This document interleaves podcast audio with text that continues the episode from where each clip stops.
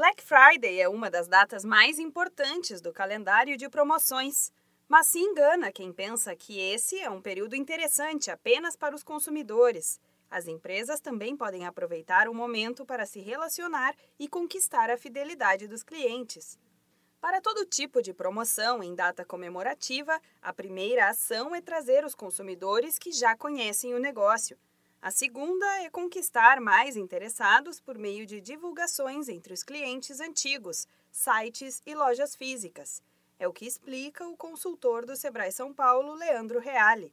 É uma ótima oportunidade para eu criar um banco, né, um banco de dados, uma informação nova de clientes novos que estiverem entrando na minha loja, tanto ela por site, tanto ela por loja física. O grande ponto é, eu tenho que ter uma organização de cadastro, senão eu perco muito cliente novo que está entrando naquela data. Quando eu faço essa ferramenta, que é essa promoção do Black Friday, ela tem que ser anunciada de maneira prévia. Já fazer bastante inserções de mídias digitais, inserções no WhatsApp, grupos nas mídias sociais, etcétera, para fazer com que o meu Black Friday seja garantido.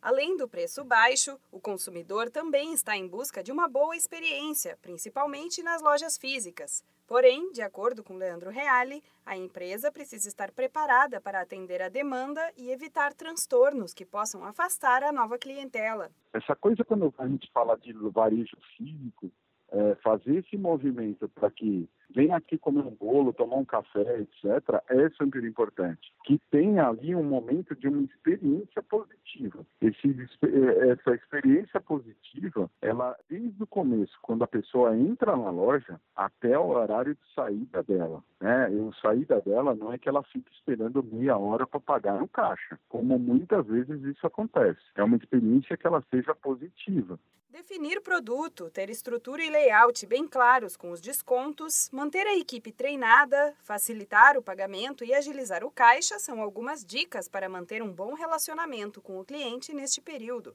Em diversos casos, a primeira impressão é a que permanece. Então, se o empresário seguir as dicas, pode garantir a fidelidade do consumidor por mais tempo.